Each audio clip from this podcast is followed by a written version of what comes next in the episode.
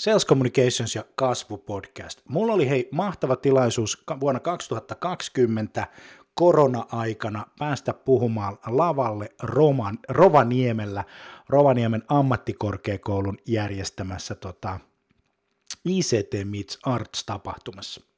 Ja sinne lennettiin lentokoneella oikein hienosti ja oli muuten mahtava aika korona-aikaa päästä lentelemään pikkasen, mutta mä kävin puhumassa kasvumarkkinointi- ja teknologia-setin. Se, mitä kävin läpi, oli kasvumarkkinoinnin perusteet, siitä, että mitä kasvumarkkinointi on, miten sitä mitataan, miksi yrityksesi pitäisi lähteä tekemään kasvumarkkinointia, kuinka sitä tehdään ja miten yritysten pitäisi suhtautua mittaamiseen, teknologiaan ja kumulatiiviseen kasvuun. Ja sitten annoin tosi paljon esimerkkejä siitä, että miten kasvumarkkinointi, miten digitaalinen markkinointi, miten maino, miten tekoäly, myynti ja tämän tyyppiset asiat sitten niin kuin oikeasti toimii. Miten meidän osaamistarpeet on muuttuneet muutamien vuosien aikana. Mitä meidän kaikki pitäisi ajatella tästä? Mutta kuuntele tämä, tästä se lähtee, Tekutalk 2020. Seuraavan tunnin ajan kuunnellaan vähän markkinoinnin automaatiosta, myynnin ja markkinoinnin automaatiosta ja toivotetaan lavalle Jani Aaltonen. Olepas hyvä. Kiitos. Joo, hauska nähdä kaikki täällä huoneessa, livenä, verkossa, siellä. Yes, moi kaikki. Mun nimi on Jani Aaltonen ja mun tarina on semmoinen, että mä oon ollut 19 vuotta yrittäjänä 2001. Suurin piirtein aloittelin yrittäjäuraa. Aikaisemmin olin sitten myyntihommissa, semmoisessa verkkopalvelussa kuin Suomi 24, sitä ennen radioasema Kiss FM:llä, jo edesmenneellä radioasemalla, ja sitten Radio Energyllä 96 aloittelin silloin duunein. Se on mun historia. Vedän tällä hetkellä omistan yrityksen nimeltä Sales Communications, joka on HubSpot-partneri, yksi Euroopan isoimpia HubSpot-partnereita. 2 kertaa valittu Euroopan parhaaksi partneriksi. HubSpot on markkinointiteknologia, alusta, platformi, johon yhdistetään markkinoinnin toimenpiteet, myynnin toimenpiteet, asiakaspalvelun toimenpiteet, raportointia ja tällä tavalla me ollaan niin kuin kisaamassa sitten niin kuin markkinaosuuksissa Salesforcen kanssa. Mutta puhutaan vähän ostamisesta. Kun hirveän monta kertaa puhutaan myymisestä ja sitten myynnillä on niin kuin aina myyntibudjetti ja pitäisi myydäkin jotakin ja sitten siihen myyntiin niin kuin satsataan tosi paljon, investoidaan rahaa, resursseja, kehitetään sitä myyntiprosessia ja sitten ollaan helkkari hyviä myymään, kun meillä on tämä hyvä myyntiprosessi ja meillä on nyt tätä teknologiaa ja Ilkka on uusi myyntijohtaja ja nyt me ostetaan tuolta vähän lisää sitten jotakin myynnin resursseja. Me pistetään voimaa siihen myynnin moottoriin. Ostetaan markkinointia, ostetaan Facebook-mainontaa ja ollaan linkkarissa ja kaikki somettaa ja voimaa siihen myynnin prosessiin. Ja toisella puolella onkin sitten se ostaja. Ja monta kertaa käy sitten niin, että kun me lisätään sitä voimaa, niin samanaikaisesti me lisätään kitkaa siihen ostamisen prosessiin.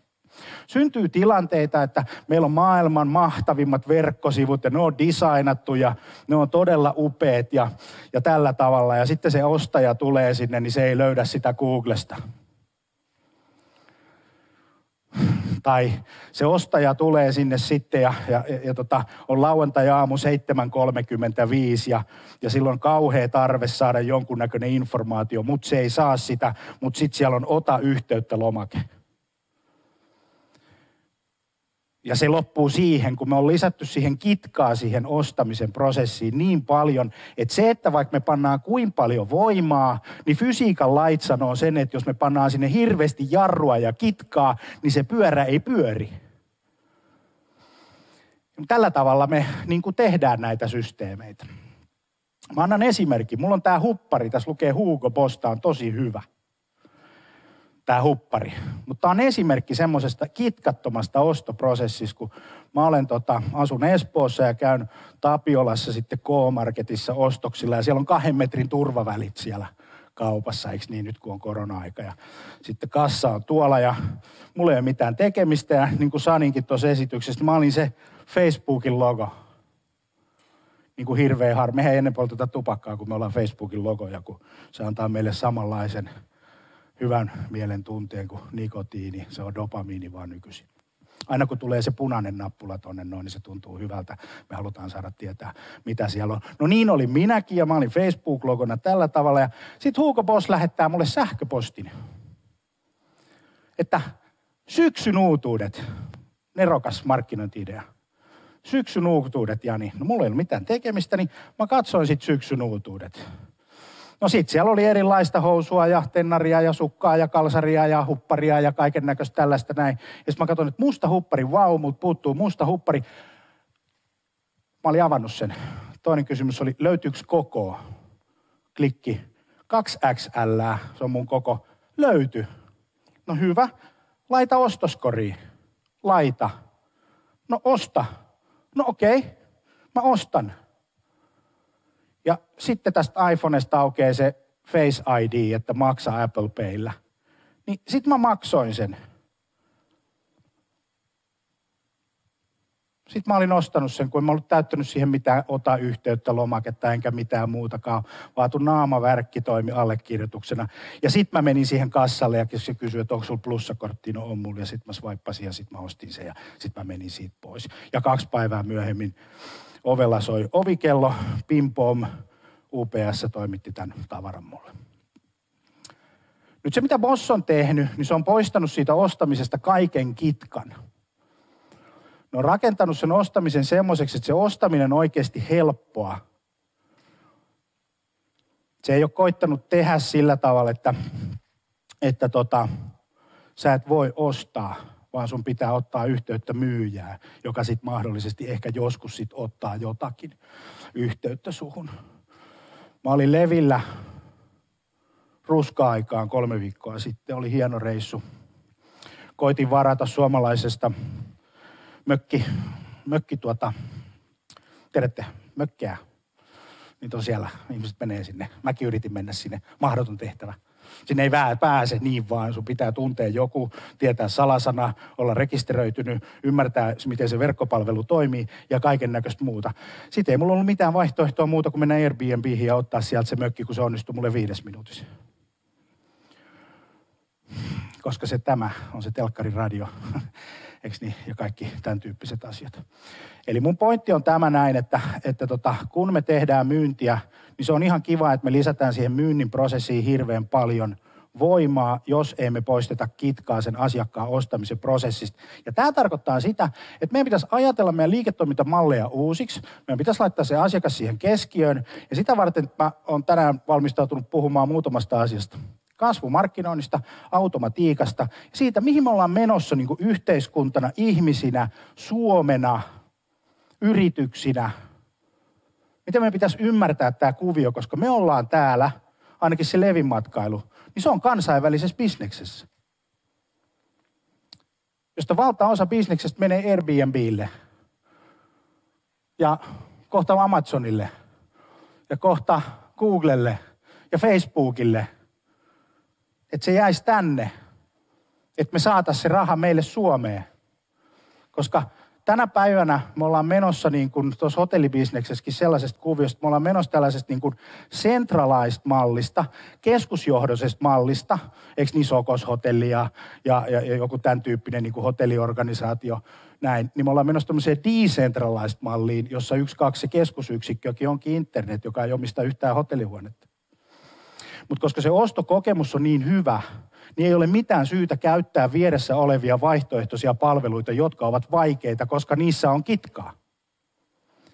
Eli tavallaan monta kertaa niin kuin myyjinä ja myyjäorganisaationa me laitetaan semmoisia kapuloita. Sitten me katsotaan, kun se asiakas sitten niin kuin kompuroi. Ja sitten se Matti tulee toimistolle maanantaina vähän krapulassa. Ja sitten sillä on 3 yhteydenottoa. Ja sitten se soittaa niille. Ja sitten se toinen ei vastaa puhelimeen. No sitten se soittaa uudestaan. Ei se vastaa puhelimeen. Se soittaa. Eikä se saa kiinni sitä. Mulla on semmoinen tapa, että tässä iPhoneissa on semmoinen toiminto, että jos ei sun Jos se puhelinnumero ei ole täällä osoitekirjassa, niin tämä puhelin ei soi. Se tuuttaa varattua sille toiselle ja mä näen, että vastaanotettu puhelu. Ja sitten mulla on semmoinen tekstiviestitempleitti, minkä mä laitan aina kohteliaasti. Hei, tästä numerosta oli soitettu minulle. Mitähän asiani mahtaa koskea? Tee Jani Aaltonen, mun LinkedIn-profiili www.salescommunications.fi. Ne tietää vielä kuka mä oon, että jos on vaikka tämmöinen puhelimyöjä, joka soittaa niin kuin moneen paikkaan. Niin 1/20 ehkä vastaa siihen viestiin. Mutta joka toinen yrittää soittaa takaisin. Sitten, niin kuin, että tämä kanava, joka on kiinni, niin ei kun sitä kautta sitten. Se, näin. No joo. Mutta me puhutaan tämmöisestä kasvumarkkinointiasiasta, jonka tarkoitus olisi kasvattaa liiketoimintaa. Taas on uusi termi muuten. Growth marketing. Se on Googlessa kasvumarkkinointi.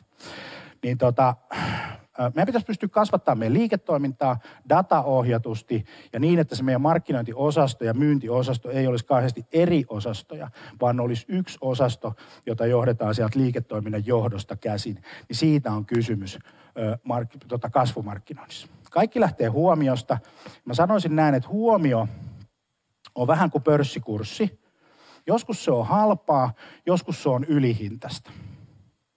Ja kun markkinointikanavat ja markkinointitoimenpiteet ja erilaiset niin kuin palvelut, joita meidän asiakkaat käyttää, ne ei ollenkaan ole samanarvoisia. Tämmöinen perusmarkkinoinnin pelikirja yrityksissä menee silleen, että meillä on se myyntiorganisaatio siellä ja sitten me ostetaan markkinointiviestintää jostakin ja sitten me soitetaan meidän asiakkaille. Ja mennään messuille. Nyt ei kukaan enää mene messuille, mutta järjestetään tapahtumia, eikö näin? Ja se on se perusmarkkinoinnin pelikirja. Kukaan ei koskaan kysy, että paljon tämä maksaa meille. Paljon tämä maksaa meille ja millaista tuottoa me saadaan tästä investoinnista. Mutta kun myyntijohtaja vaihtuu, niin sitten se pelikirja vaan niinku jatkuu. Et me tavallaan niinku lisätään edelleenkin sitä voimaa siihen myllyyn ja eikä poisteta sitä kitkaa. Meidän pitäisi ajatella tästä huomiosta sillä tavalla, että pitäisi arvottaa sitä huomiota, mistä kanavasta me saadaan kiinni mahdollisimman tehokkaasti, mahdollisimman pienillä investoinnilla, mahdollisimman paljon asiakkaita ja arvottaa niitä kanavia ja toimenpiteitä oikeastaan sitten sen rahan kautta tai sitten sen jonkunnäköisen tehon kautta. Sanilla oli tuolla iso lista erilaisia sosiaalisen median kanavia. Ne on kaikki eriarvoisia. Jollekin toimii Google, jollekin toimii Facebook, jollekin toimii LinkedIn, jollekin toimii ihan mikä tahansa, mutta se, että ne menestyjät ymmärtää sen, että missä on alihinnoiteltu huomiota. Ja se alihinnoiteltu huomio on just se, missä se sun kilpailija ei ole. Mutta ylipäätään, niin kun me tehdään näitä päätöksiä, niin me ei mennä sinne, missä ei ole ketään muita. Siis kukaan ei mene ravintolaan, missä ei ole ihmisiä. Ja kun mekin paljon myydään mediaa, niin on paljon kysytty sitä, että no onko siellä meidän kilpailijat, ketä siellä on, mitä siellä tapahtuu. Ja sitten ei mennä, koska siellä ei ole muita. Sehän on täysin järjetöntä, koska jos siellä on ihmisiä, niin siellä meidän pitäisi olla siellä. Ja ottaa vähän sitä riskiä ja mennä hakemaan sitä huomiota, koska me muistetaan jostain menneisyydestä tämmöinen kalva kuin attention, interest, desire, reaction. Se homma lähti siitä, että se attention on edelleen se kaikki. Jos ette te katso mua, niin mulla ei ole mitään arvoa myyjänä tai markkinoijana. Jos ei asiakas katso teidän palvelua, jos asiakas menee Airbnbihin, you're gone. Ja se kaikki tapahtuu lauantai-aamuna 7.35 täällä. Ihan niin kuin se bossihuppari ostettiin. No joo, mutta mulla on tämmöinen malli tässä, jossa jos ajatellaan, että verkkoa ja kaikkea tätä kasvumarkkinointia ja hommaa haluttaisiin niin kuin jollakin tasolla mitata, niin kunhan tuossa, niin asiakas on siinä keskiössä. Eli se asiakkaan ostamisen prosessi on tärkeämpää kuin kenenkään yrityksen myyntiprosessi. Eli jos me ajatellaan, että jos me pannaan ne kaikki resurssit sinne asiakkaan ostoprosessin kehittämiseen ja unohdetaan se meidän myyntiprosessi, niin luultavasti me voitetaan paljon enemmän. Ja sitten yhdistetään sitten myynti, markkinointi, asiakaspalvelu yhdeksi kehäksi. Ja siellä on data ja siellä on ne HubSpotit ja siellä on ne Salesforcet ja siellä on se tekki. Tätä hommaa tänä päivänä ei voi tehdä ilman teknologiaa, koska tämä on täysin dataohjattua, numeroihin perustuvaa. Mistä sä tiedät, mikä huomio on minkäkin hinnasta, jos et sä mittaa sitä? Ja siinä on 4 mittaria, mitä kannattaa mitata. paljonko meidän verkkosivuille tulee liikennettä, meidän verkkopalveluun, paljonko se generoi meille uutta kauppaa, liidejä, kauppaa ja mikä on meidän asiakastyytyväisyys. Yleensä se tekee, miksi tämä on kasvumarkkinointi, on se, että perinteinen markkinointi ja myynti jää niin kuin tähän. Ei ne ole kiinnostuneita siitä, että mitä meidän asiakas on tyytyväinen. Mutta jos katsoo näitä Airbnbitä ja Amazoneja ja näitä niin kuin supertähtiä, ne on hirveän kiinnostuneita siitä, että mikä on meidän asiakastyytyväisyys. Ja syntyy semmoinen tilanne, jossa yritys ensin tulee löydetyksi ja tulee suositelluksi. Kaksi asiaa. Muuta ei tarvitse muistaa. Löydetäänkö meidät, kun meitä tarvitaan, ja tullaanko me suositelluksi. Niin se on ihan hyvä. Ja sitten jos siihen vielä liittyy tämmöinen asiakkaan matkalta kaikki kitka pois, helppo ostamisprosessi, niin meillä on aika hyvä tilanne silloin markkinoilla. Koska sille on väliä, vaikka lapioisin kuinka paljon rahaa siihen myllyyn, jos asiakas ei voi ostaa, niin siitä ei tule yhtään mitään. No kasvumarkkinointi on ideaalisesti sitä, että meidän pitäisi saada mahdollisimman paljon asiakkaita mahdollisimman pienillä investoinneilla. Tästä tykkää kaikki, eikö niin? Kulut alas ja myynti ylös. Mutta se ei välttämättä nyt ihan aina sillä tavalla toimikaan. Meidän pitäisi tietää aina sitten se, että paljonko me maksetaan ja mikä on se arvo. Ja talousjohtaja, myynti- ja markkinointijohdon paras kaveri. Se numeroniilo, se Excel-kaveri. That's what, now we're talking.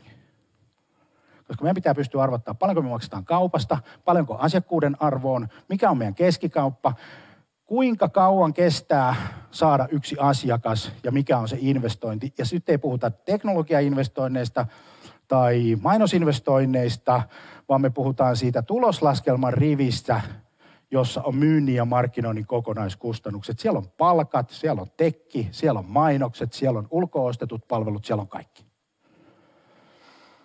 Ja silloin me päästään tilanteeseen, jos me pystytään niin kuin arvottamaan asioita. Orgaaninen kasvu, se on sitä parasta kasvua, joka tulee siitä, että meidän asiakkaat ostaa, meidän asiakkaat suosittelee. Kuinka moni on myynnissä? Allekirjoitatteko tämän? Kyllä vai ei? Jos saatte sähköpostiviestin tai messengerviestin tai jonkun tahansa viestin, ja sitten siellä on, että moi, mun nimi on Mikko-Liisa. Ja mä kuulin tolta, joka on teidän ystävä, että te teette tämmöistä palvelua tai tuotetta, voidaanko tavata, niin siltä tulee suuremmalla todennäköisyydellä kauppa kuin siltä, jota te yritätte niin kuin messuilla, flyerilla jossakin häiriköidä. Näin. Eikö niin? Se suosittelu ja se orgaaninen kasvu, se suosittelu on tosi tärkeä. Että me muistetaan, tiedetään, että ketkä on meidän asiakkaat. Tässä on mainontaan liittyvä yksi numero. Mulla on jonkun verran dataa, tai ihan jonkunkaan verran, vaan aika paljon. Mutta tässä on tämmöinen tyypillinen niin kuin kasvumarkkinointikampanja sosiaalisessa mediassa. Meillä on jotain mainosnäyttöjä, meillä on jotain klikkejä, ihmiset klikkailee jotain mainoksia. Tässä on meidän kontaktit, että tässä on ne ihmiset, jotka on sen kampanjan kautta tulleet. Niillä on kaikilla identiteetti, sähköpostiosoite, linkkariprofiili, Facebook-profiili. Niillä on perhe ja harrastukset ja identiteetti ja henkilöbrändiä ja kaiken näköistä muita. Mutta siellä on Mikko, Liisa, Pia, Jukka ja Pekka ja pari muuta kaveria. Niitä oli 382 kappaletta. Maksettiin 15,69 € per kappale. Se on se tuotto, se mainonnan tuotto. Sitten kun siellä katsotaan muita paljon on investoitu, niin sitten tiedetään. Ja tehtiin 16 kauppaa ja yhden kaupan investointi oli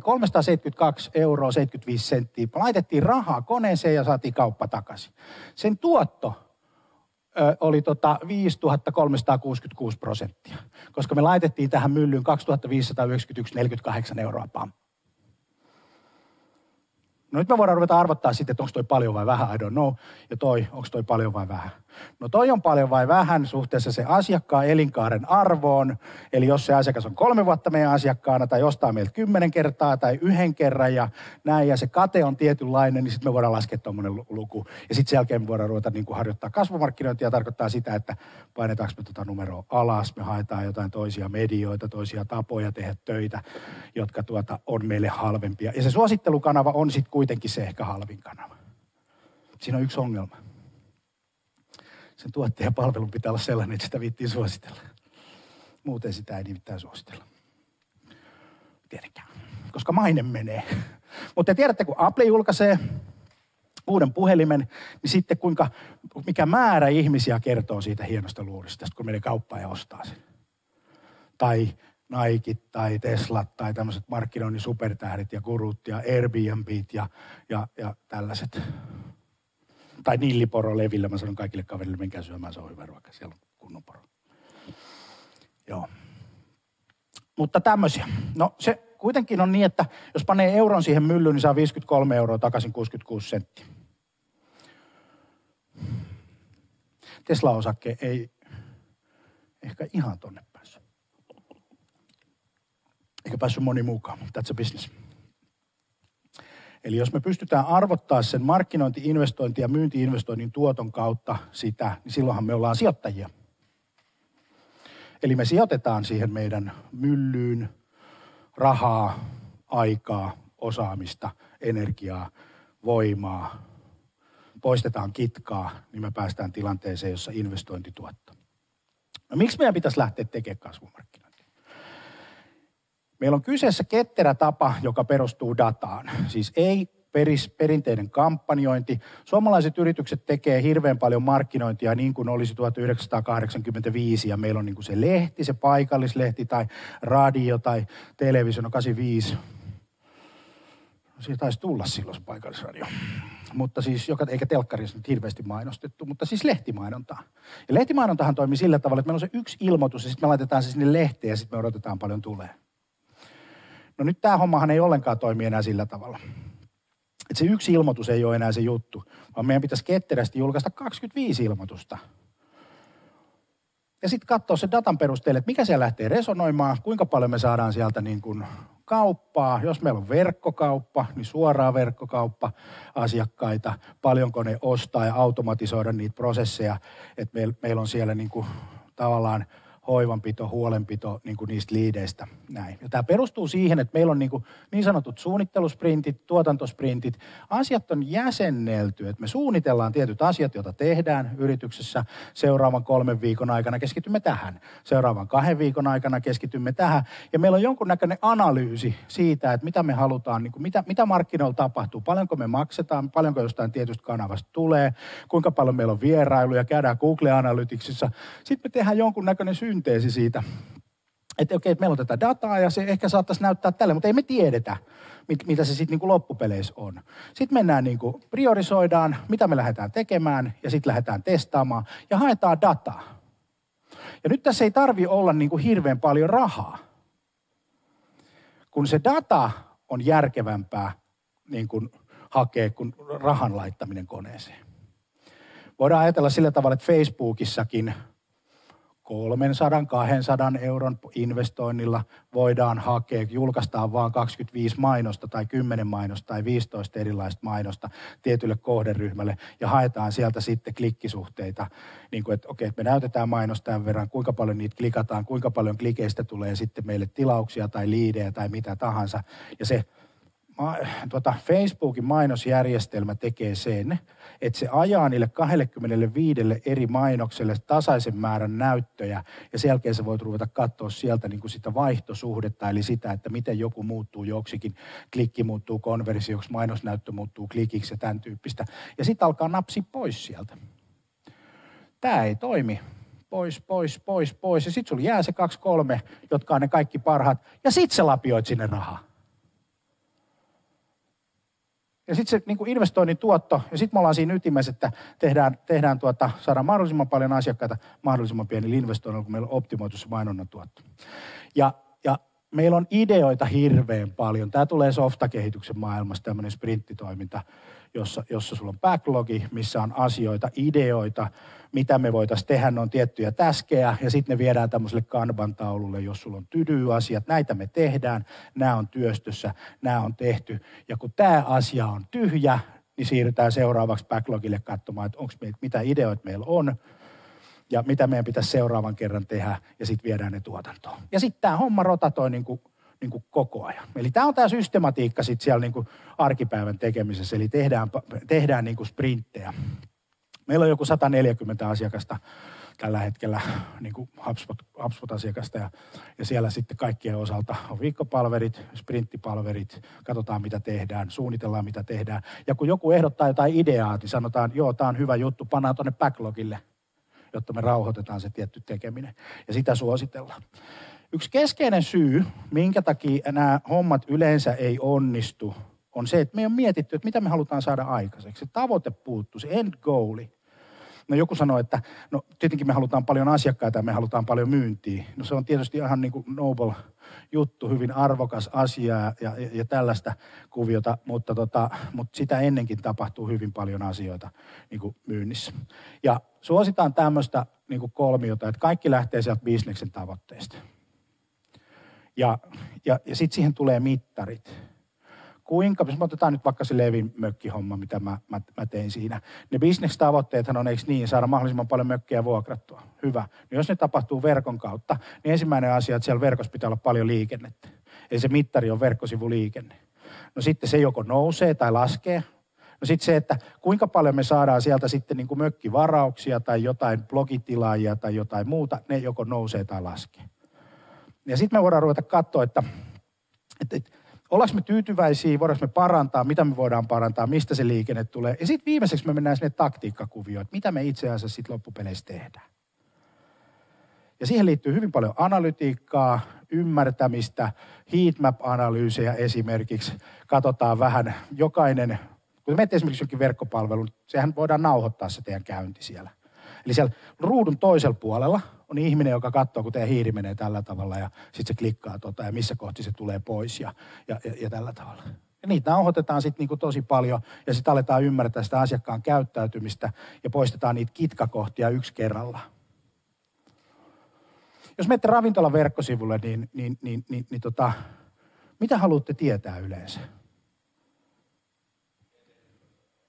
Tee pöytävaraus. Menu, mitä muuta? Aukioloajat. Pöytävaraus yleensä löytyy. Menu voi olla vähän hankala. Mutta aukioloaikaa ei löydy mistä. No kun ne itse tiedä sitä. Niin. Joo. No miten sä menet ravintolaan, kun tiedät, onko se auki? Vähän vaikeeta. No joo. Mut silloin, kun puhutaan niistä tavoitteista, niin tässä on tämmöinen smart framework, joka on siis tarkat, mitattavat tavoitteet, jotka on saavutettavissa, erittäin merkityksellisiä ja aikaan sidottuja. Et jos katsotaan sitä kehää, verkkosivut, liidit ja kaupat ja asiakastyytyväisyys, niin me voidaan ottaa ihan mikä tahansa kohta siitä. Esimerkiksi se, että kasvatetaan verkkosivu tai verkkopalvelun käyttöä X% tammikuun puoleen väliin mennessä. Ja sitten muodostetaan siitä hypoteesi, mitä me voidaan tehdä, viedään ne backlogille ja tuotantoon to-do-listalle ja sitten tehdään ne asiat. Ja sitten koko ajan seurataan ja tällä tavalla. Ja sitten tammikuun puoleen väliin mennessä me tiedetään, että ollaanko me onnistuttu. Ja sitten meillä voi olla välitavoitteet siinä, koska kaikki, tämä on kuitenkin aivan niin kuin numero-ohjattua. Luovuuttahan se ei poista. Kun moni sanoo se, että onko se Excelin, niin sitten voidaan ajatella. Kun ei se niin mene, kun se Exceli kertoo se ajattelu onnistumisen. Eli pitäisi ajatella enemmän, tuoda sinne backlogille ideoita, enemmän ideoida, mutta olla kuitenkin analyyttisiä, luovia ja myyntitaitoisia. Investointi tuottaa paremmin, se on selvä, kun tiedetään, että mikä on meidän lähtötaso ja arvo, mitä me halutaan saada aikaiseksi, ja sitten se fokus on myynnissä. Markkinoinnin keskeisin ongelma on yleensä se, että se ei fokusoi myyntiin, vaan se fokusoi johonkin niin sanottuun vanity-metriksi, ihan kivaan, vähän turhaan mittariin, huomioarvo. Tunnettuus. Kaikennäköistä tällaista näin. Ja sitten se johto miettii siellä, että miten me niinku saadaan tästä rahaa tästä meidän markkinointikoneesta, kun ne puhuu niinku kaikennäköistä sellaista, mitä me ei ymmärretä.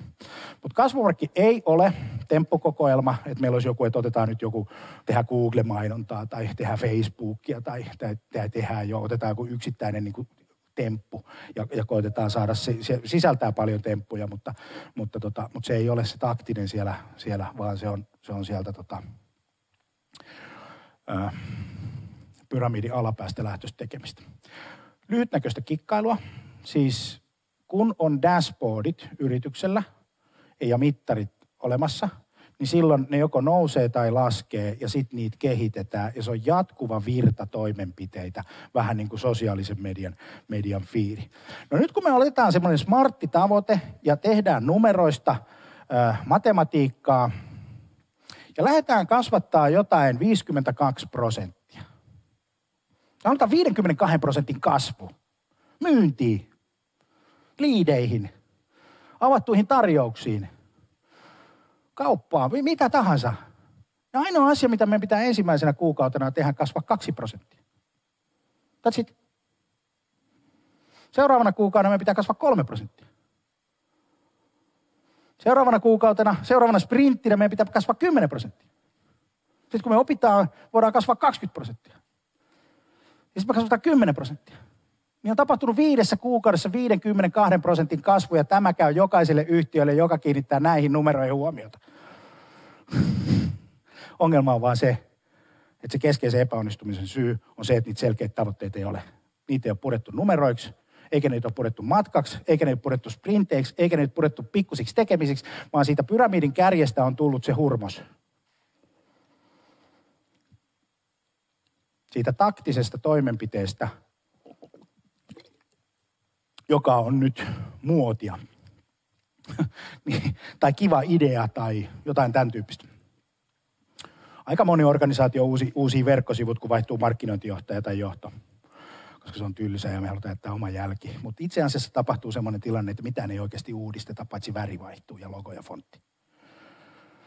Vähän eri kuvat. Niin sitten niillä sisäisellä organisaatiolla on kivempi katsoa niitä omia verkkosivuja, kun ei ole enää tylsät. Ja sitten mennään ja tehdään joku design awardsi siitä. Mutta sitten kun me katsotaan sitä niin kuin liiketoiminnan niin kuin korrelaatiot siihen, niin sitä ei ole. Vanhat verkkosivut oli ihan samanlaiset kuin ne uudetkin verkkosivut. Ne on vaan erinäköiset. Se on keisarin uudet vaatteet. Tiedätkö sen sadun, kun se kaveri oli alasti siellä ja kukaan ei uskaltanut sanoa sitä, että sä oot nakunasi. Eli nämä numerot näyttää. No niitä tuloksia, mitä sitten voidaan saavuttaa. Tässä on yksi esimerkki. Siellä on 5 800 euron niin kuin markkinoinnin ROI. 5,7% liideistä tulee. Joka 5. klikannut tulee sisään organisaatio, jättää yhteystiedot, haluaa sinne tietokantaan, jättää, klikkaa sen GDPR:n, mun tietoja saa käyttää, mä oon keksittänyt mun koneen, anna mulle personoituu sisältö, I want to be with you. No tässä on sitten tämmöinen mittaristo, että on laitettu jonkun verran rahaa, mutta ei ole saatu mitään aikaiseksi. Johtuu siitä, että myynti ja markkinointi ei ole nyt yhdessä. Eli markkinointi tekee toimenpiteitä, mutta sitten myynti onkin sitten jossain muualla, jossain toisessa tietojärjestelmässä. Eli meillä ei ole siis yhteistä databasea.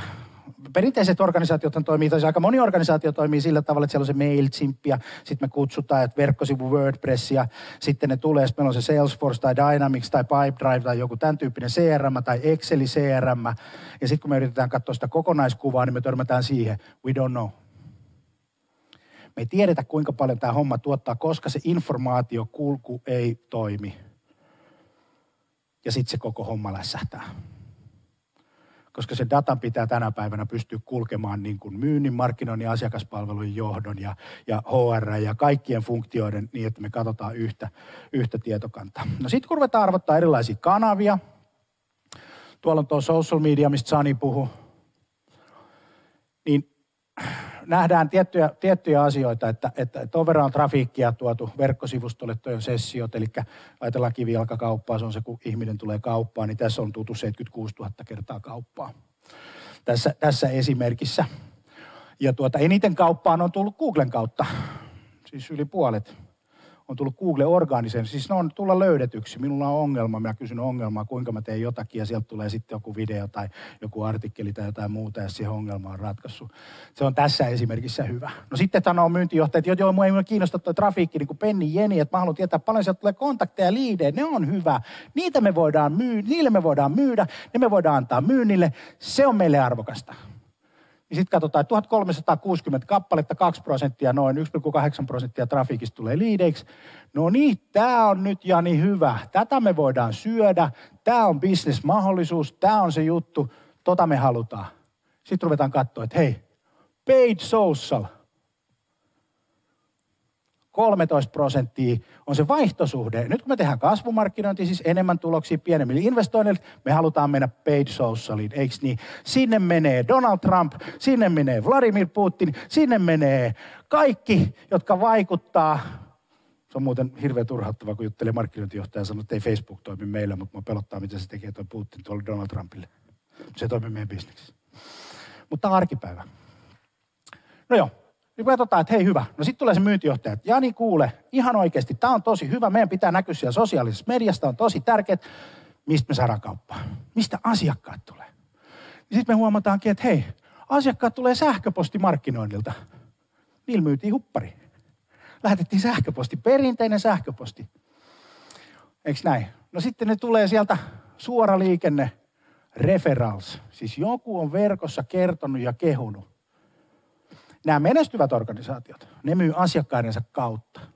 Perusorganisaatiot myy asiakkaille, mutta menestyvät myy asiakkaidensa kautta. Siellä on ne suosittelijat, siellä on ne kuviot. Mutta se toimii. Noniin, no nyt me tullaan siihen dilemmaan. Myynti ja markkinointi, muna vai kana ja kumpaa me tarvitaan. Me tarvitaan molempia. Meidän pitää vaan tietää sitten se, että mitä kanavaa, mitä vipua, mistä vivusta me vedetään, jotta homma toimii. No sen takia on hyvä ymmärtää sitten se, että mikä on se ensimmäinen interaktio, mitä se asiakas tekee. Siellä voi olla, tuossa on offline source, siis on tuotu Excelillä esimerkiksi, sinne tietokantaa jotain tavaraa tai myynti on naputellut B2B esimerkissä. Ja tässä on sosiaalinen media. Miksi tuo Sanin puheenvuoro on tosi tärkeä, on se, että sosiaalinen media tuottaa aika paljon liidejä sinne meidän tietokantaan. Ja se orgaaninen sosiaalinen media on vielä tosi tärkeämpää, koska siinä on se ihmiselementti. Myynti, sähköpostimarkkinointi, orgaaninen haku. No sitten me halutaan tietää, että mikä on se viimeinen interaktio, mistä kauppa tulee, niin tässä kohti. Toi on muuten euroja, tuossa on 750 000 € rahaa, siis kauppaa. Nämä on euroja nämä numerot. Niin ja sitten tuossa on se, että mikä on se viimeinen, mitä on tapahtunut. Tämä on B2B-puolen esimerkki, että B2C ei myynti välttämättä koskaan tapaakaan sitä, koska se on sitten, tulee suoraan verkosta tai jotain muuta. Tai sitten me halutaan painottaa vähän vertailla erilaisia asioita. Kuka tekee mitenkin, mutta täällä on niinku rahaa, täällä on niinku tietoa sit siitä, että mitkä markkinoinnin toimenpiteet, kanavat tuottaa tietyllä tavalla. No tässä on meidän oma, siis tämä on niinku totta ja faktaa, tämä on ihan todellinen CRM. Tämä on meidän CRM jostain viime vuoden vaihteesta. Tässä on erilaiset kampanjat. Siellä on meidän HubSpot Akatemia, joka on ilmainen palvelu, semmoinen freemium-palvelu. Sitten siellä on webinaari, joku kysyy, kannattaako webinaaria järjestää. En mä tiedä. Meille se tuotti 253 000 € liikevaihtoa, yksi webinaari. Siellä oli 61. Ei yhtään uutta kontaktia, 819 kontaktia, 47 kauppaa. Ei yhtään uutta saatu, 61 kävi vaan siellä käymässä. Aika vähän pienet luvut, mutta kun ei se määrä ole paljon niin kuin merkityksellistä, vaan se laatu. Massamedia-aika muuten on ohi. Eli tavallaan se aika, kun me ostettiin sieltä paikallislehdestä se mainos, ja kaikille haluttiin kertoa tästä. Mutta se ei paljon auta, jos meillä on kasvisravintola ja siellä on niin kuin 80% lihansyöjiä. Meidän pitäisi niille kasvissyöjille se homma saada menemään. Ne lihansyöjät me voidaan jättää niin kuin ulos. Mutta silloin tätä tämä on tämä niinku data ohjattu. Ja nyt on helppo mennä sitten johdolle ja myynnille niinku perustelemaan tätä asiaa.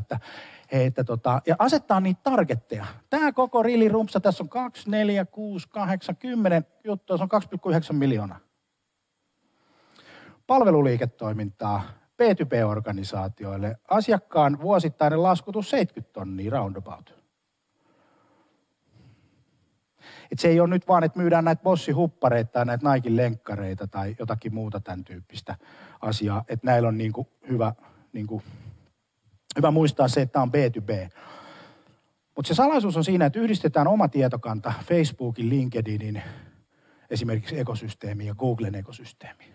Ja käytetään sitä tekoälymoottoria, joka siellä on hyväksi. Me tarvitaan se tietokanta. On se sitten vainosta otettu tai on me se kerätty tai on se meidän nykyisestä CRM:stä.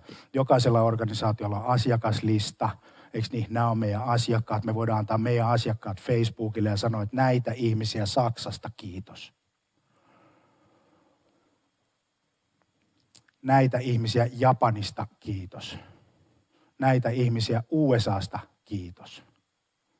Niin se tavallaan se oma tietokanta toimii lähteenä näille mainonnan kohdentamiselle ja markkinoinnin kohdentamiselle. Ja sitten siellä on myynti ja tekoäly. Kaksi käyttötapausta. Toinen on liidin kvalifiointi ja uusien kohderyhmien tavoittaminen. Siis meillä tulee liidejä, me halutaan kvalifioida, mitkä on meidän kannalta hyviä liidejä. Ja me halutaan laittaa tekoäly tekemään se juttu. Ja toinen asia on sitten se, että kun me halutaan tavoittaa uusia kohderyhmiä, niin yksi semmoinen asia, että kun tekoäly pyörii tuolla teidän CRM:ssä, teidän markkinointijärjestelmässä, teidän tietokannassa, niin se arvottaa, tässä on tyypillinen myyntiprosessi tai markkinointi- ja myyntiprosessi, jossa sulla on niin kuin tämmöinen tietokanta, missä on ihmisiä, jotka on vaan siellä mukana, me ei oikein tiedetä, ne on subscriber-tatuksella, meillä on jotain liidejä, sitten meillä on marketing qualified liidejä, eli niitä hyviä asiakkaita, joita me halutaan asiakkaiksi, sitten meillä on myyntiliidejä ja sitten meillä on tavallaan tarjous avoinna olevia, B2B, hyvin B2B-puolen niin kuin esimerkki. Tämä luku on prosentuaalinen todennäköisyys siitä, kuinka kovalla todennäköisyydellä keskimäärin tuossa kategoriassa olevat kontaktit ovat tulossa asiakkaaksi seuraavan 90 päivän aikana. Eli tekoäly myllertää sitä tietokantaa niin, että se luo mallin jokaiselle organisaatiolle omansa siitä, että mitä nämä meidän asiakkaat tekivät ennen kuin heistä tuli asiakas. Eli se ottaa sen asiakkaan verkkokäyttäytymisen huomioon ja analysoi sen. Ja sitten se kertoo sille myyntiorganisaatiolle, että toi porukka on 20% todennäköisyydellä tulossa asiakkaaksi. Tee heidän kanssa töitä. Kun sitten taas nämä on 2%, 3% todennäköisyyksillä. Ehkä niiden kanssa ei kannata hirveän paljon tehdä töitä, ainakaan manuaalista työtä, koska sieltä tulee ei kiinnosta, ei huvita, ei. Tällä tavalla. Eli tekoäly tekee sen. No sitten se kvalifioi liidit vielä just tämän prosentuaalisen jutun mukaan. Tuossa on yhdestä CRM:stä otettu kuva, otettu nimet pois ja tämä on niin kuin GDPR proof. Mutta sanotaan, että siellä on vaikka tänään aktiiviset ihmiset. Tuossa on lista today, erilaisia aikoja nähdään, että siellä on lista. Ja sitten katsotaan, että mikä on se todennäköisyys tulla asiakkaaksi. Toi kaveri tuossa noin on 38% todennäköisyydellä ja tämä on 1% todennäköisyydellä. Niin arvatkaa, kenen kanssa on kivempi tehdä myynnin duunia. Tolle kaverille, kun laittaa jonkunnäköisen indikaation jostain, niin sanoo, että kiva kun sä soitit, mun on pitänyt soittaa sulle.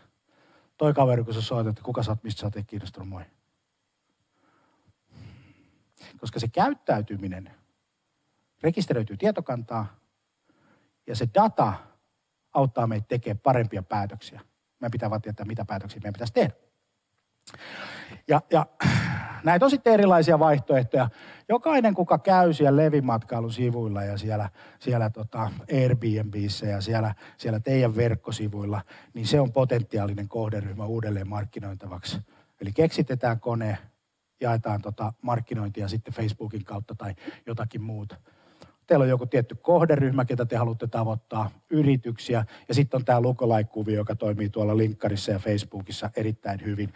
Eli kun teillä on se nykyinen asiakaskanta, haluatte mennä kansainväliseksi, haluatte markkinoida kansainvälisesti juttuja, niin ei muuta kuin kerrotte vaan Facebookille, että mulla on tässä nyt 300 näitä, tuo mulle Saksasta samanlaisia. Niin sitten noi hoitaa sen homman erittäin hyvin. Eli sitä ei tarvitse niin kuin manuaalisesti rakennella. Sitten mä haluaisin tähän ottaa muutaman tämmöisen niin kuin teoreettisen kuvion, vähän sitä ajatusnystyröitä. Tiedätte Michael Porterin teorian siitä, että sä oot joku halpa hinta tai sä oot erilainen tai jotain muuta vastaavaa, jos sulla on niin kuin arvoketjut ja muuta tällaista. Se oli silloin 80-luvulla erittäin hyvä juttu ja se itsekin lukin sen Competitive Advantage-kirjan, mutta nyt siinä on vähän lommoa tänä päivänä. Tämä tulee kohta tänne. Ja tämä on hyvin dataohjattu organisaatio ja se, että siellä on logistiikkaprosessit, varastointia, kuljetuksia, jotka on täysin ylivertaisia muihin nähden ja sitten siellä on osaaminen ja kyky hallita teknologista infraa. Tämä on hyvä ottaa esimerkki. Olisipa meillä Suomessa tällainen. Olisipa meillä Suomessa dataohjattu organisaatio, joka rakentaisi niin kuin bisnestä, se olisi hyvä. Tämä asia ei ole mun keksimä, vaan tämä on tämmöisestä kirjasta kuin Drive It Digital Strategy. Ja siinä niin kuin perusajatuksena on se, että jos me tarjotaan systeemi, jossa joka on platformi, jossa on paljon erilaisia asioita integroituna toiseensa ja asiakkaalla ei ole mitään syytä vaihtaa sitä pois, niin silloin meidän kilpailuetu kasvaa. Nyt se Airbnb-esimerkki on sinällään niin kuin tosi hyvä, koska se luo koko ajan systeemiä ja se on platformi, johon ihmiset konektaa. Siellä on se myyjäpuoli ja sitten siellä on se asiakaspuoli. Ja koska mä olen ollut siellä asiakkaana niin pitkään, niin se on profiloinut mut jo. Ja mun on vaan helpompi ostaa sieltä. Niin vaihtokustannukset nyt siihen Levin mökkihommaan on niin suuret, että mulle ei kannata kuluttaa sitä aikaa ymmärtääkseen jonkun verkkopalvelun mahdottomuutta. Koska mun tiedot on jo siellä ja mä allekirjoitan naamalla,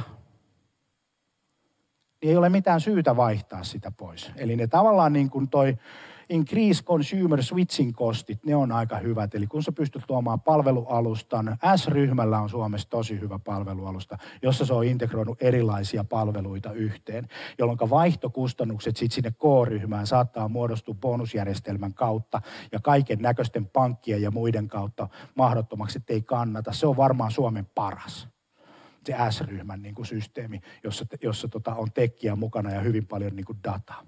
Sitra julkaisi ennen koronaa tammikuussa Megatrendit 2020 ja siinä on muutama tämmöinen iso pointti siihen, että teknologia oikeasti muuttaa toimintatapoja. Ja sen sijaan, että kun meillä on sitä teknologiaa, niin meidän pitäisi muuttaa meidän ajattelua ja eikä lisätä välttämättä sitä voimaa siihen myyntiprosessiin ja kuluttaa hirveän paljon energiaa, vaan koittaa sitä kitkakohtaa poistaa mahdollisimman paljon sieltä asiakkaan ostoprosessista. Käyttäen hyväksi sitä teknologiaa, mutta oikeasti tekemällä asioita eri tavalla. Tekoäly on jo täällä, niin kuin tuosta esimerkiksi Facebookissa ja kohdentamisessa. Jos haluat Saksaan mennä, niin käytä omaa asiakaskantaa niin kuin beissinä. Facebook hoitaa loput. Se toimii todella, todella hienosti. Tai sun verkkosivukävijät. Ketkä on sun verkkosivulla käynyt ikinä missään, niin otan ne sieltä Saksasta, jotka on samanlaisia. Se, että me ymmärretään sen teknologian arkipäiväistymistä ja me oikeasti käytetään sitä, niin se on niin kuin ensiarvoisen tärkeää. En tarkoita, että jokaisesta täytyy tulla nörtti. Mutta haluttiin tai ei, niin me käytetään joka päivä ainakin kuluttajina aika paljon teknologiaa. Se näkyy sieltä ruutuajasta, kun katsotte kuinka monta kertaa päivässä puhelin nousee. Kyllä semmoisella keskivertoihmisellä nousee yli 100 kertaa. Siitä kun laskette, että mä oon hereillä 15 tuntia tai mitä. Kun se on ensimmäinen asia ja viimeinen asia, kun herätään. Se on muuten käytetympi laite WC:ssä kuin se hana.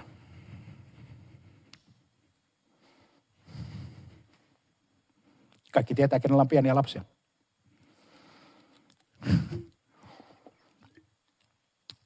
Joo.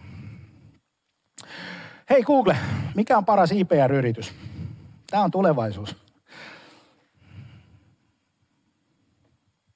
Se on tulevaisuus. Tämä on B2B-esimerkki. Mä koitin ottaa tuommoisen tosi vaikean. Alexa, tilaa lisää pyykinpesuainetta. Siri, mikä on paras perheauto 30 000–40 000 euroa luokassa? Tämän voi tallentaa, näyttää mulle 10 vuoden päästä, mutta mä veikkaan, että tämä on arkipäivää. Jos me katsotaan meidän nuorisoa, niin se on mitään muuta kuin kommunikointia puheen ja kuvan kanssa ja tällaista.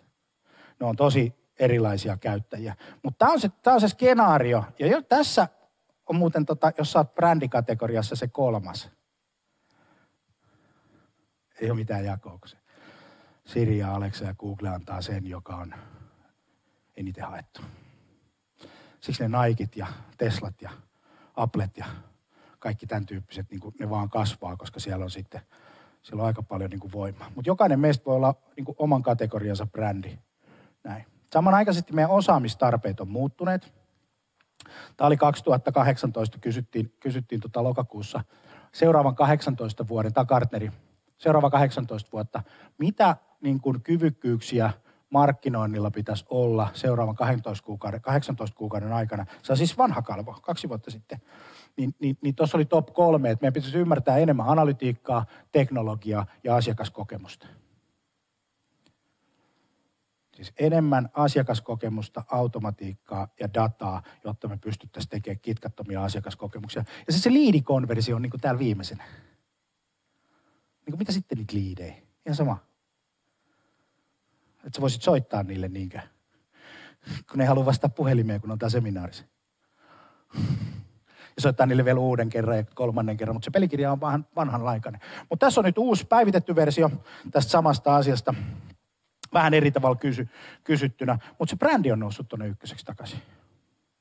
Siellä on edelleen analytiikka, siellä on edelleen niin kuin tekkipuoli. Toi on niin kuin se kuvio. Ja se brändin merkitys on tosi tärkeä. Niin kuin Sanikin puhui tuossa noin, niin se henkilöbrändi, että miten sut assosioidaan niin kuin ammattilaisesti tietyssä kuviossa on tosi tärkeä. Mutta miten se yritys, millainen kategoria sillä on ja muuta tämän tyyppistä. No sitten seuraavia tulevaisuuden juttuja, mitkä tulee mukaan seuraavan 12-24 kuukauden aikana. Niin sinne tulee lisää dataa, mittaamista, strategista suunnittelua ja teknologian managementtia. Lisää dataa on luvassa, lisää tekkiä on luvassa, lisää datan ymmärtämistä. Ja tässä on vähän ehkä käymässä samanlainen ilmiö kuin maataloudessa. Et ne, jotka on nähnyt niin kuin täällä Pohjantähden alla elokuvan, niin se maatalous ei ole enää samanlaista. Niin nyt jos pitäisi olla siellä sitten akseli, niin voi olla, että se automatiikka sitten kuitenkin olisi tehokas tekee sitä, niin kuin, eikö niin? Että se on kaikki koneellistettu. Sama asia meiltä. Meidän pitäisi pyrkiä pois manuaalisista prosesseista ja alkaa skaalaamaan niin kuin automaattisten prosessien kautta.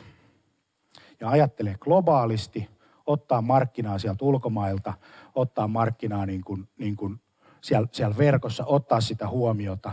Tässä on tämä markkinointiteknologia landscape. Siinä on 7200 jotakin erilaista applikaatiota, mitä sä voit ostaa. Mutta kannattaa olla silleen armollinen, että kaikki noita ei tarvitse osata. Mutta siinä on semmoinen pieni puoli, että siellä on jokainen noista logoista toteuttaa jonkun pienen asian. Jonkun yhden yksikön. Niin tämä on jäämässä romukoppaa ja platformit tulee tilalle, alustat. Ja siellä pelissä on sitten Salesforce isona ja HubSpotia ja Microsoftia ja Googlea ja Facebookia ja tämän tyyppisiä paikkoja, jotka soljuu ja integroituu sitten yhteen maksamisen järjestelmiä ja kaikkea muuta. Se dataintegraatio on tosi iso juttu. Mutta se, miten meillä markkinointiteknologia kehittyy ajan kanssa, tähän on tullut muuten semmoinen hirveä hyppy nyt tämän koronan aikana. Me ollaan enemmän etänä, me käytetään enemmän teknologiaa. Se hyppy on tapahtunut sisäisen organisaation sisällä, mutta se ei ole tapahtunut vielä ulkoisen organisaation sisällä, eli asiakkaiden ja yritysten välisen interaktiossa, vaan yrityksen keskinäisessä interaktiossa toistensa kanssa. Mutta sitten samanaikaisesti organisaatiot on aika kyvyttömiä siihen muutokseen. Niin nyt sitten se, että siellä on se kulttuuritekijä meidän firmoissa, meidän pitäisi ruokkia sitä kulttuuria, testata, kokeilla, dataa. Silloin kun me oltiin siellä lehtimainosmaailmassa, niin se oli hirveän kallista. Me oltiin ostettu mediatila, me oltiin suunniteltu se mainos, me oltiin painolevyt painettu, me pantiin, se ei tuottanut mitään, vaihdetaan markkinointijohtajaa, koska tämä kampanja ei tuota. Tänä päivänä me voidaan tehdä testejä 50, 100, 200 eurolla, pieniä testejä, hakea sitä suhdelukua, niin me ei enää puhuta epäonnistumisesta, vaan kokeilemisesta ja testaamisesta. Ja ne organisaatiot, jotka kykenee nopeammin ottaa asiakasta palvelevaa teknologiaa haltuun, voittaa. Se on nähty. Tässä on Amazonin tämmöinen flywheel. Tämä on Jim Collinsin kirjasta Good to Great, vanha taivas. Ja nyt se kirjoitti uuden sitten version siitä, Turning the Flywheel, tämmöisen pienen pamfletin. Mutta Amazon on ajatellut sen koko bisneslogiikkansa sillä tavalla, että niillä on halvat hinnat, tosi paljon kamaa. Siellä on tosi paljon verkkovierailuja, koska siellä on tosi paljon kamaa. No sitten kun siellä on tosi paljon kamaa ja siellä on tosi paljon verkkovierailuita, niin tuleekin sitten kolmannen osapuolen myyjät sinne mukaan. Eikö niin, että se onkin platformi, että sä niin kuin voit myydä täältä näin Amazonin kautta. No, tuodaan siihen kauppaan mukaan, jakelua lisää ja kasvatetaan liikevaihtoa, koska me on pystytty pitämään ne logistiikkakulut niin kuin pienenä, jonka tarkoittaa sitä, että me voidaan tarjota vielä halvemmalla vielä enemmän. Joka taas sitten, eikö niin, että meillä on itse itseään ruokkiva systeemi. Intelillä on samanlainen. Näitä prosessoreita, mitä aina halutaan, ollaan edellä siinä. Sitten meillä on tosi hyvä hinnoittelu, koska kilpailu tulee, me tiedetään se, ja meillä on tosi hyvä tuotantokoneisto, niin pystytään tuottaa hyvällä. No sitten, vaikka hinnat tulee alas, koska teknologia kehittyy ja moni muu maa tulee siihen mukaan ja moni muu organisaatio, me silti tehdään, koska meillä on tehokkaat mallit, laitetaan ne tuotekehitykseen, tehdään parempia, eikö niin? Voisi ajatella sillä tavalla, että jokainen yritys voisi tämmöistä omaa flywheeliä pyörittää, joka olisi tämmöinen näin. Hankitaan mahdollisimman paljon verkkoliikennettä Googlesta, Facebookista, LinkedInistä. Konvertoidaan ne myyntiliideiksi. Myydään niille joko niin kuin teknologia-avusteisesti tai sitten manuaalisesti, riippuu siitä, että mikä on bisneslogiikka. Pidetään huoli, että meidän palvelu toimii. Aletaan myymään meidän asiakkaiden kautta, jotka suosittelee, joka lisää meidän verkkosivutrafiikkia, joka lisää meidän liidejä, joka lisää meidän myyntiä. Sitten kun se meidän tuote- ja palvelukonsepti on kondiksessa, niin se lisää taas asiakastyytyväisyyttä, joka lisää taas sitä yleistä kiinnostavuutta, meidän verkkosivutrafiikkia, joka lisää taas, eikö niin? Ja meillä on itse itseään ruokkiva systeemi tässä näin. Atlassian, joka on siis Confluence ja Trello ja tämän tyyppiset, Jira, softa, australialainen softa, yritys, heidän investor-presentaatiosta, heidän flywheel. Hyvä tuote, halpa hinta, low friction. Eli ostaminen tehty mahdollisimman halpaksi, erittäin suuret volyymet ja erittäin suuri tehokkuus. Erittäin hyvät tuotteet. Toi tammi on total accessible market, eli myydään mahdollisimman laajalle joukolle globaalisti. Multiple land ops tarkoittaa sitä, että sillä asiakkaalla on useita erilaisia paikkoja tulla meidän asiakkaaksi, testata erilaisia palveluita, hintaa, halpaa ja muuta tämän tyyppistä, eli low price, great value. Kuinka moni käyttää Trelloa? Muutama käyttää Trelloa. Joo, se on ilmainen. Eikö niin? Ja sitten me ollaan siellä vaikutuspiirissä. No sitten kaikki on online, self-service. Hinnat näkyvillä, helppo ostaa, easy trial needs great product, build great products. Sitten sä saat sen easy trial, sulla on freemium model kokonaisuudessa. Se toimii softabisneksessä tosi hyvin, että sulla on niin kuin freemium hinnoittelu. Ja tämän, tässä kun ajatellaan sitä kitkatonta ostamista, niin semmoisen haluaisin jättää, että ajatelkaa sitä, että self-service, se itse palvelu on tämän päivän palvelua. Se, että meillä on niin kuin myyntiorganisaatio tai me vaaditaan semmoista niin kuin kauheata manuaalista prosessia moneskin asiassa, niin voi olla liikaa kitkaa sille asiakkaalle. Se ota yhteyttä -lomake siellä verkkosivulla ei paljon auta, tai jätä yhteystiedot, sainaa meille, osta tilaa, jätä luottokorttinumerot, jos kaveri ostaa 2 minuutissa hupparin naamallaan, niin se ei koskaan enää täytä yhtään lomaketta. Sille ei ole aikaa. Kato, kun se on siinä kassajonossa ja se kassa odottaa. Siellä on muita tulemassa. Sille ei ole enää aikaa. Ja tämä huppari olisi muuten jäänyt ostamatta, jos sitä sähköpostia olisi koskaan tullut. Mulla on huppareita kyllä. Eli ei täytetty edes mitään ihmeellistä tarvettakaan siinä tilanteessa. Tämä oli vaan naisen. Oli saatavilla. Vähän niin kuin ne suklaapatukat siinä edessä. Mutta all right, mulla on aika varmaan aika hyvin käytetty. Onko tullut kysymyksiä? Yes.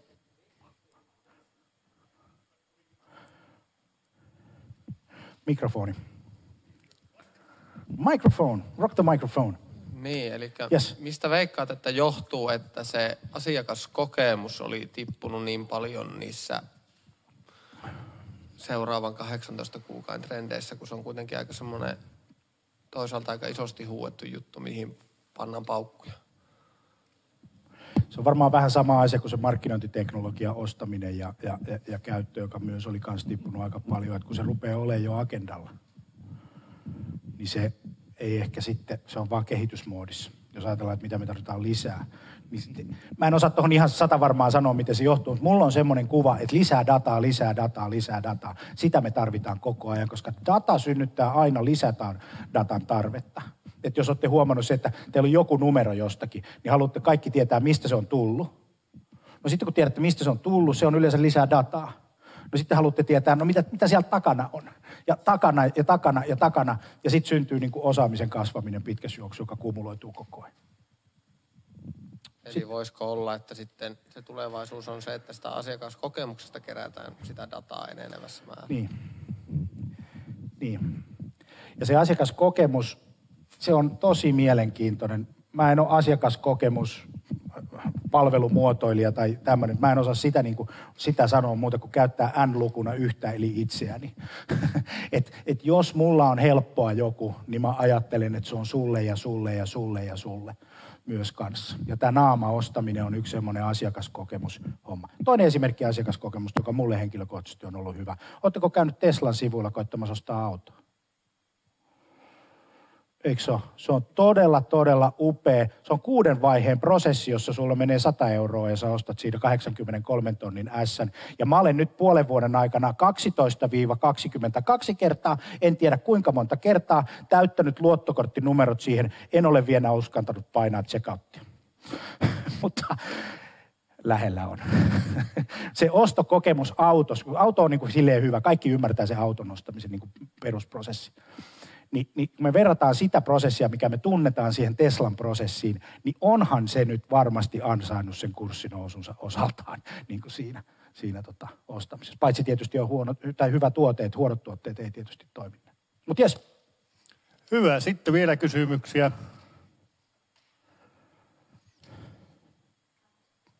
Sieltä. Joo, mä mietin tätä asiaa niin kuin PK-yrittäjän näkökulmasta. Niin data on tärkeää, mutta mitkä sä näkisit niin kuin tärkeimmäksi kanaviksi tai mistä näkisi parhaiten pienyrittäjä? Jos on vaikka verkkosivut, verkkokauppa, mitä muu, niin mistä sitä dataa kannattaa ennen kaikkea seurata? Tämä on hyvä kysymys.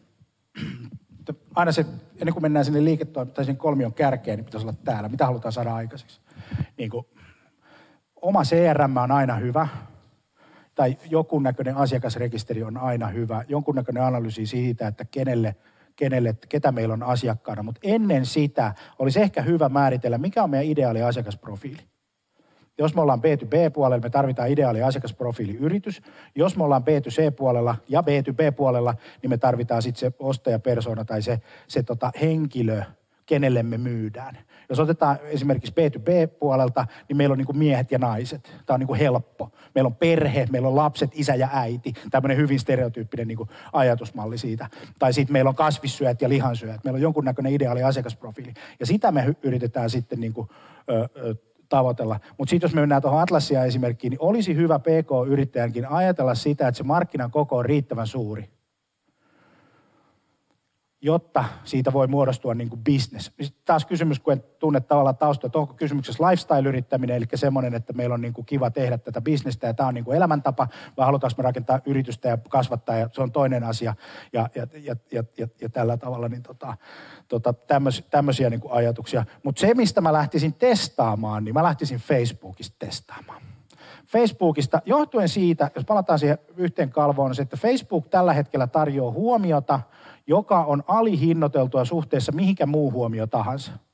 LinkedInin huomio on taas paljon kalliimpaa, se saattaa olla 5, 6, 7 kertaa arvokkaampaa, mutta jos me ajatellaan testiä, niin pienellä yrittäjänä, niin mä lähtisin ehdottomasti testaa Facebookin kautta ja ajattelin sen jutun niin, että targetoin siihen ideaali asiakasprofiiliin tai nykyisiin verkkosivukävijöihin tai johonkin tämän tyyppiseen ja pidän budjetit pienenä, julkaisen paljon mainoksia ja haen sitä konversiosuhdetta sitten mainoksen näkijöiden, klikkaajien ja konversioiden välillä. Siellä on semmoinen toiminnallisuus kuin Facebook Lead Ad. Me ollaan päästy B2C-puolella 2,30 € per konversio. Eli se tarkoittaa silloin sitä, että jos sä laitat 23 €, niin sä saat 10 ihmistä. Ja sit sä voit analysoida, että ketä nämä ihmiset oli. Moni jättää kesken, hanskat tippuu, että oli huonoja, ei ollut meille potentiaalisia. Kun pitäisi katsoa, ketä siellä oli ja sitten kehen me ollaan kohdistettu ja poistaa sieltä ne kohdennukset, jotka tuottivat meille näin. Ja sitten niin optimoida. Mutta kyllä mä menisin Facebookiin. Ja Google on tietysti toinen, se AdWords-puoli toimii tosi hyvin orgaaninen haku kanssa. Googlen ongelma saattaa joissain bisneksissä olla tänä päivänä semmoinen, että se on ylihintainen suhteessa siihen tuottoon, koska se on kilpailu. Yes. No niin, ja jatko. Saanko mä vielä kysyä jatkoa, kun on tehnyt Facebook-markkinointia ja on Google Analytics käytössä, niin niissä ne tulokset on eriä. Ja on ymmärtänyt ja kuullut muiltakin markkinointitoimijoilta tai markkinointifirmoilta, että Facebookissa saattaa olla paljon isommat konversaatioprosentit tai muut verrattuna sitten, jos Analytics on yhdistetty tähän niin kuin Facebook-mainontaan, niin ootko sä törmännyt tämmöiseen? Oon Google Analyticsissa monta kertaa vähän erilaisia tuloksia ja mä en ole Googlella töissä, niin mä en tiedä, miten ne loppupeleissä toimii. Mutta jos katsotaan tämä yhtä kalvoa, missä oli sitten se CRM ja markkinointi yhdistetty yhteen, niin sitten se muuttuu niin kuin mielenkiintoisesti, kun me tiedetään, ei vaan niitä markkinoinnin tuloksia. Kun ne markkinoinnin tulosten ongelma on monta kertaa se, että jos ne ei korreloidu sinne myyntiin, niin me voidaan oikein tehdä mitään tulkintoja, koska sitten me mietitään, että joku klikki olisi jotenkin merkityksellinen, tai me mietitään, että joku impressio tai konversio on niin kuin merkityksellinen, kun me ei tiedetä, että kuinka paljon sieltä on tullut sitten loppupeleissä kauppaa, tai kuinka paljon sieltä on tullut asiakkuuksia. Niin sen takia meidän pitäisi yhdistää nämä niin kuin kaksi asiaa ja katsoa se, että kuinka paljon Googlesta tulee kauppaa, mikä on se hankintahinta, ja paljon Facebookista tulee kauppaa, ja mikä on se hankintahinta, ja hakee sitä total cost of ownershipia sieltä niin kuin per kanava. Joo. Hyvä, kiitoksia. No mulla kiinnostaa, että mikä sinun mielestä on tuon perinteisen myyntitapaamisten merkitys, kun meillä oli Rubanovitsi tässä yhdessä Tekutookissa puhuu tämmöisistä, millä hän sanoo, että tämmöisiä merkityksellisiä myyntitapaamisia, että kun tämä ostoprosessi siirtyy sinne, ihmiset saa kuka tahansa, mistä tahansa yrityksestä tietoa, niin ne on ikään kuin samalla viivalla siellä. Ja tämä Mika painotti sitten, että kun se tulee sinne myyntitapaamiseen, että mikä tämä rooli on, että voidaanko siellä ikään kuin hoitaa se homma kotiin.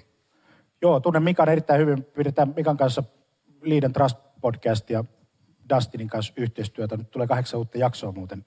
Kannattaa Spotifysta seurata sitä. Perjantain tulee seuraava.